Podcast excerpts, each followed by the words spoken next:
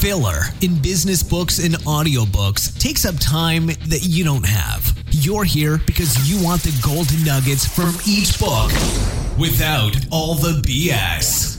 The more you learn, the more power you have to affect the world around you. This is the Cut the Crap Podcast. Never read a book again. And here's your host, Ryan Caligiuri. What is going on, everybody? Thank you so much for joining me on another episode of Cut the Crap Podcast, where week after week, yours truly, Ryan Caligiuri, condenses business books down to their core golden nuggets so that I can save you time from having to read it yourself. I'm back, baby. Back in the studio. I'm so happy to be back. And uh, while New York City did treat me well, as it always does, I love New York City. It's just good to be back here. You guys, this week we got a really, really good book. It's a classic book Blue Ocean Strategy. I'm sure many of you guys have heard about it before. You might not have read it. You might be wondering what is a blue ocean strategy? What is all this talk about? You hear a lot of executives reference we need to create blue oceans. We have a red ocean right now. What the hell are these guys talking about? Well, at the end of this summer, you guys are going to know exactly what we're talking about here. In the continual quest for sustainable growth, companies have traditionally focused on the competition. They have fought over the same customers, tried to improve on the same benefit, and hope to wring profits from a shrinking revenue stream. In Blue Ocean Strategy, professors W. Chan Kim and Renee Mauborgne argue that the key to success is to make the competition irrelevant. They offer a practical, tested analytical framework that innovators in any sector, any industry, can use to create new, uncontested market space. In this blue ocean, organizations can take advantage of untapped demand and deliver powerful leaps in value, both for their customers and for themselves. Now, with big claims like that, can we believe this? Is it believable? Is this possible? Can you get this summary in? Can you understand what Blue Ocean Strategy is about and then go off and create an innovation? The answer to that is absolutely yes. What Blue Ocean Strategy is going to give you is it's going to give you perspective. It's going to help you understand certain needs in the marketplace, certain gaps that exist in the marketplace, certain benefits that you don't provide that your competitors do. It's going to give you what I like to call stimulus. And when you have this stimulus, it helps you make better, more informed decisions about what direction you want to take your business, about what direction you want to go when it comes to your product, your service, your offer in the marketplace. This book does a really good job of providing some stimulus for you that you can take forward and execute on. So I love this book. I took four golden nuggets away from this book. And for somebody who's actually executed on Blue Ocean Strategy multiple times, whether it's within an innovation project or within a strategic planning process, I've used them on both occasions. So I feel that when I read over the deconstruction of this book, this episode, I feel like I captured it all for you guys. So I hope you guys enjoy it. Let's crack right into this one. Golden nugget number one. To grow, you need to create a blue ocean. Now, the market universe has two parts red oceans and blue oceans. Red oceans are filled with competitors who are similar to you, and you're all fighting over the same business. Like a shark infested body of water, eventually, with all the infighting for food, the ocean turns blood red. Now, blue oceans, however, blue oceans are those areas where there is minimal competition. Blue ocean strategy is the simultaneous pursuit of differentiation and low cost to open up a new market space and create new demand. Now, in today's business world, creating blue oceans is more than an opportunity. Increasingly, it's becoming more and more important as competition becomes more fierce.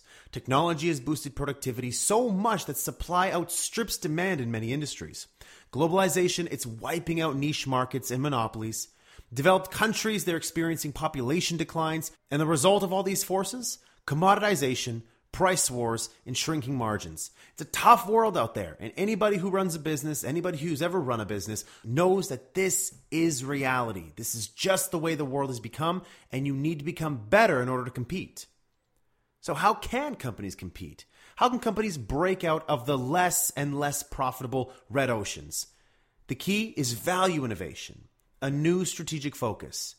So instead of trying to beat the competition, value innovators make the competition irrelevant by opening up uncharted blue waters. Instead of making conventional trade offs between value creation and low price, they pursue both of these goals simultaneously. In blue oceans, value is created by introducing benefits or standards unique in the industry. And cost savings, they result from eliminating traditional points of competition.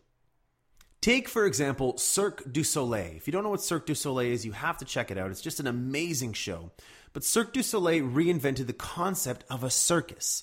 It offered a unique entertainment experience that combined thrills with drama, with artistry, while the competition focused on the animal shows. They focused on star performers. They focused on freak shows. Cirque du Soleil did away with all of those high cost, low margin elements and dramatically increased demand for its product. At the same time, it was able to charge the highest prices in the industry because audiences thought of its shows as more theater than it was circus. So now that you have an idea about what a red ocean is, what a blue ocean is, and what blue ocean strategy is about, and what we're trying to get at with executing on this strategy, the question is how do you do that?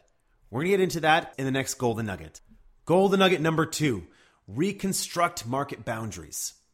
Now, the book suggests you need to look at what the market is doing and competing on and create a strategy that is vastly different than that of the rest of the marketplace. It suggests using the eliminate, reduce, raise, create framework to develop a strategy that will create uncontested market space. I love that word, uncontested market space. So the eliminate, reduce, raise, create framework, it's very simple. If you want to create it, you can easily do that. Just grab a piece of paper and separate it into four different boxes. Now in each of the boxes, just number them one, two, three, and four. In box number one, I want you to write a heading eliminate. Now, in that box, I want you to list all the factors that the industry has long competed on but should be eliminated. In the second box, I want you to write the heading raise. And in this box, I want you to list all the factors that should be raised well above industry standards. In the third box, I want you to list the heading reduce. And in this box, I want you to list all the factors that should be reduced well below the industry standards. And in the final box, obviously, you want to write number four. And in here, you want to write the heading create. And in the create box, I want you to list all the factors that should be created that the industry has never offered yet. So, why are you doing this? Why is this even important? Why am I telling you this? The reason this is important is because you need stimulus when it comes to innovation. Far too many people, they rack their brains. It's like a sponge. They just take their brain and they just wring it out as much as possible. And their brains aren't designed to come up with new innovations. It just doesn't work that way. So, to help you create new ideas, you need stimulus. And what this does is it helps trigger in your mind different thoughts, different things that you might not have thought about before. Now, if you want to multiply that, incorporate more team members into this. Incorporate a team of five, six, seven, eight different people to help you in filling out this quadrant.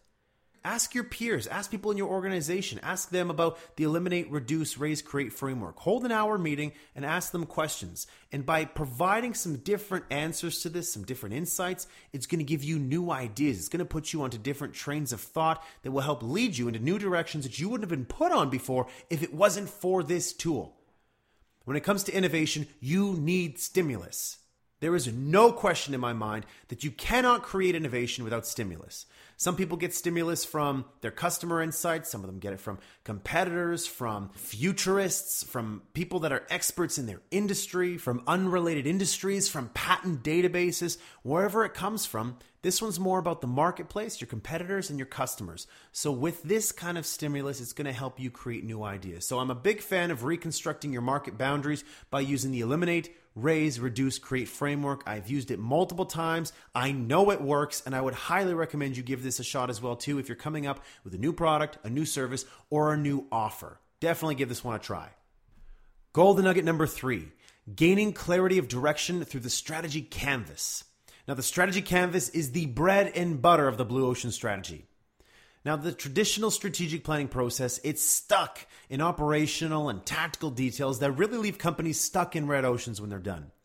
So, to help you think about a bigger picture, innovators start with a strategy canvas. This planning tool helps organizations get a good understanding in terms of how they measure up to their competition. And there's four steps in drawing and discussing a strategy canvas. The first step to drawing a strategy canvas is to know who your competition is. This is essential to any strategic thinking process. Depending on the nature of your industry, you could identify individual competitors by name, or you might find it easier to cluster them into small numbers of groups. Now, when identifying competitors, it's always important to look at the problem from the customer's perspective. Who or what else could satisfy your customer's needs? Now, take for example Southwest Airlines. If Southwest Airlines had not done this, they would simply have listed the other airlines out on their strategy canvas and not realizing that in many cases, customers are choosing between flying and other modes of transport. It's unlikely they would have had the insight that led them to their very successful strategy if they had not taken a more broader view. It's not just about competing with other airlines, it's about competing with transportation, so you have to think bigger. You have to think about it again from the customer's perspective. It's not just about flying, it's about train, automobile, walking, whatever means of transportation there are, that's still competition, not just airlines. The second step is to identify the factors that your customers value when choosing the product or service you're offering. Now, in the Southwest Airlines example, these things could include price, meals, lounges, uh, seating choices, etc., etc. Now, the simplest way to identify the factors of competition is to just get out and speak to your target customers. When you do this, though, it's important to speak to people who are already buying your product and service, people who buy this product and service but buy it from your competitor and not from you, and finally, people who don't yet buy your product or service but might buy it in the future. And don't forget that people don't always know what they want, so you might have to get a little creative in order to find out what it is they truly want. The third step in drawing your strategy canvas is to evaluate the competition. The third step is all about drawing the actual chart. So, in this phase here, you already have your factors that you compete on. Again, using the Southwest Airlines example, we're listing out different factors such as price, such as meals, lounges, seating choices, etc. What I want you to do is I want you to write those factors on this sort of L chart on the x axis. So, write out all the factors on the x axis. On the y axis, the one that goes from top to bottom, that's just the offering level. So obviously it goes from very high to low. Now, as far as the value there, keep it fairly brief. It's just high to low, and you can sort of gauge what low is and what high is. Now, the third step essentially is going to ask you to graph this. So, for example, if you compare um, American Airlines, if you're Southwest Airlines and you're looking at American Airlines and you have price, well, American Airlines is is is quite expensive. So, as far as their offering level, maybe I'd say price isn't really competitive because it's not really cheap. It's quite expensive, and that's just the way it is. So, I would mark that a little bit lower. Um, when it comes to meals, oh, well, you know what? Their meals are amazing. So, you know what? As far as value level, that goes really high. So then I draw a line up there. And, um, you know, their customer service, oh, their customer service is, ah, it's kind of in the middle. It's bad. It's good. It's not really special. So, you know what? I'm going to put that dot in the middle then under customer service. Um, what about, um, what about options? Do they provide a lot of really good options? Oh, they're, they're the best at options. Okay, then you know what? Then their value is high as well, too. So now that you sort of start drawing those different dots, I want you to draw a line for each competitor or type of competitor, showing how well they perform in terms of each of the factors that your customers value. This whole process, this strategy canvas, is going to help you visualize how good you are in comparison to the rest of your competition. So now this takes us to the fourth step, which is chart your competitive differentiation. So the whole idea here is that you have a chart right now. You have a graph with, let's say, I don't know, 10 competitors. You have uh, an x axis that's filled with, I don't know, maybe 10 to 15 to 20 different factors. And what you've done is you've charted the offering value of each of your competitors and you've drawn a different colored line. So you're looking at this line chart right now that shows how your competitors are stacking up in certain areas. So the objective of this stage is to chart a line which is substantially different to the lines of any of your competitive groups. That difference, that unique blend of competitive factor is your competitive differentiation. This is what you're building towards. Now, when you create your first strategy canvas, I'm not going to tell you it's going to be easy. It's going to be tough. It's going to require you to think. There is really an art to drawing a really useful strategy canvas. But with a little bit of practice, you can learn to draw really insightful diagrams. And when you do, these canvases, they're a great tool for communicating simple but powerful strategic ideas. I use this tool when it comes to strategic planning, and I use this tool when it comes to creating new innovations. It's such a valuable tool that gives you a visual in terms of how you stack up against the competition. And it also gives you an opportunity to look at potential opportunities that might exist for you to capitalize on within the marketplace. And that right there, again, it's stimulus for you to start thinking about how you can start competing, where you should be competing, and where the potential opportunities are in the marketplace. Now, last but certainly not least, golden nugget number four increase communication quality to remove avoidable obstacles. Removing the obstacles to execution of Blue Ocean strategy is necessary. To realize the full promise of innovation, it must be willingly and sincerely embraced by all members of the organization. Building execution into strategy from the start is important as a way to win people's trust and their cooperation. The success of this approach depends on fair process, and fair process is based on three E principles engagement, explanation, and clarity of expectation. These principles are relevant at every organizational level from the shop floor to the C suite. So, what are these E principles in more detail? Engagement. This is a means for management to communicate respect for an individual's idea and their opinions. It involves asking employees for their input and giving them opportunities to debate the merits of different ideas without making them feel stupid. That's an important piece there. When it comes to ideation, coming up with new ideas, that's a really hard thing to do. And somebody has to become very vulnerable to put themselves out there. And you, as a leader, I'm talking to you, you as a leader, you cannot make people feel stupid when they bring up a new idea. There are no stupid ideas. I don't care if you think that this idea is completely out of whack.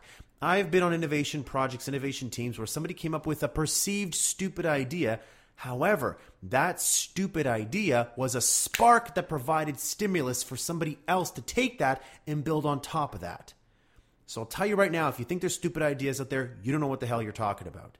Everybody has an idea, and that idea can be built, can be shaped, can be transformed into something else that's more meaningful to the organization and more meaningful to the customer.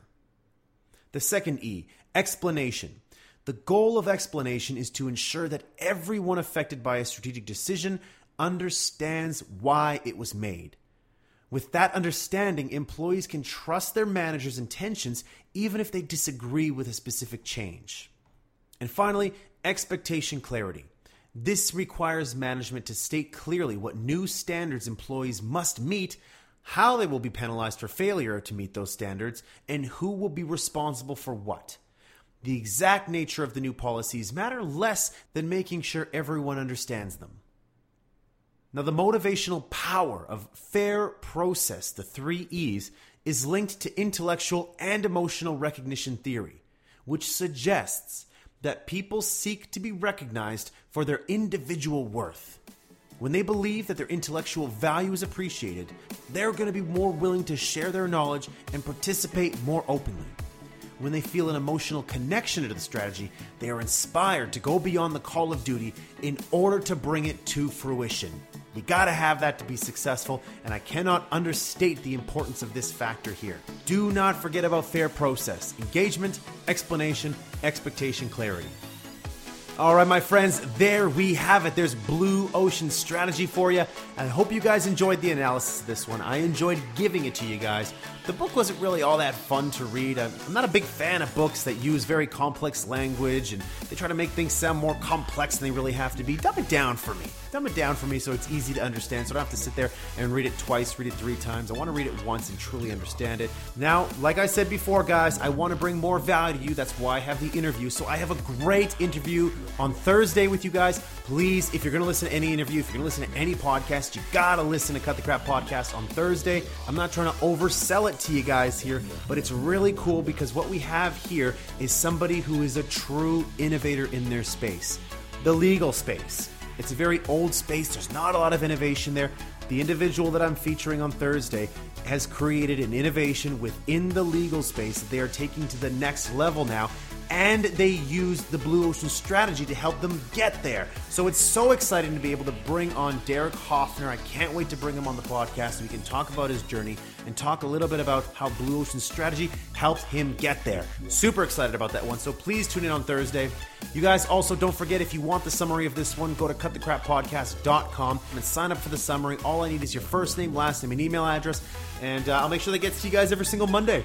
That is a wrap, my friends. Thank you once again for uh, being here with me, and thanks so much for putting up with me and uh, the sound quality while I was in New York City. It's good to be back in this studio. Happy to be back, and uh, just happy to do this again for you guys. I love you guys so much, and it really means a lot to me when I had a lot of you reaching out to me when I was in New York City. So thank you so much for that. I really do appreciate that. Guys, I can't wait to get back here next week with a brand new business book and brand new golden nuggets. But don't forget about the interview on Thursday. It's going to be a good one, you guys. Have a fantastic, productive week. I'll talk to you guys soon.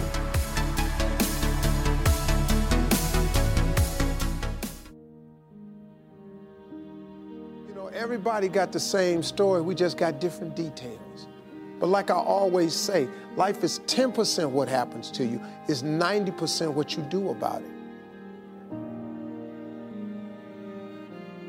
Whatever you think riches is, that's your definition. There's a survey that says riches and success is being happy. Well, all you have to do then is determine what is it that makes you happy and start down that path. Now, to find true success, I believe that you've got to do some work because it's not free. Uh, everybody would love to wake up and just be happy and bubbly, but it requires some work. You know, for a long time, I used to think that the path to success was going at it alone because I was always busy priding myself on not asking for help. I was homeless, I didn't want to ask for help. I lived in a car, I didn't want to ask for help. And I almost missed out. I didn't realize how many people were willing to have discussions with me about success. You know, most people that are successful, if you ask them for help, they'll give it to you. I'm talking about advice, principles, solutions, not money. Success is all about building relationships.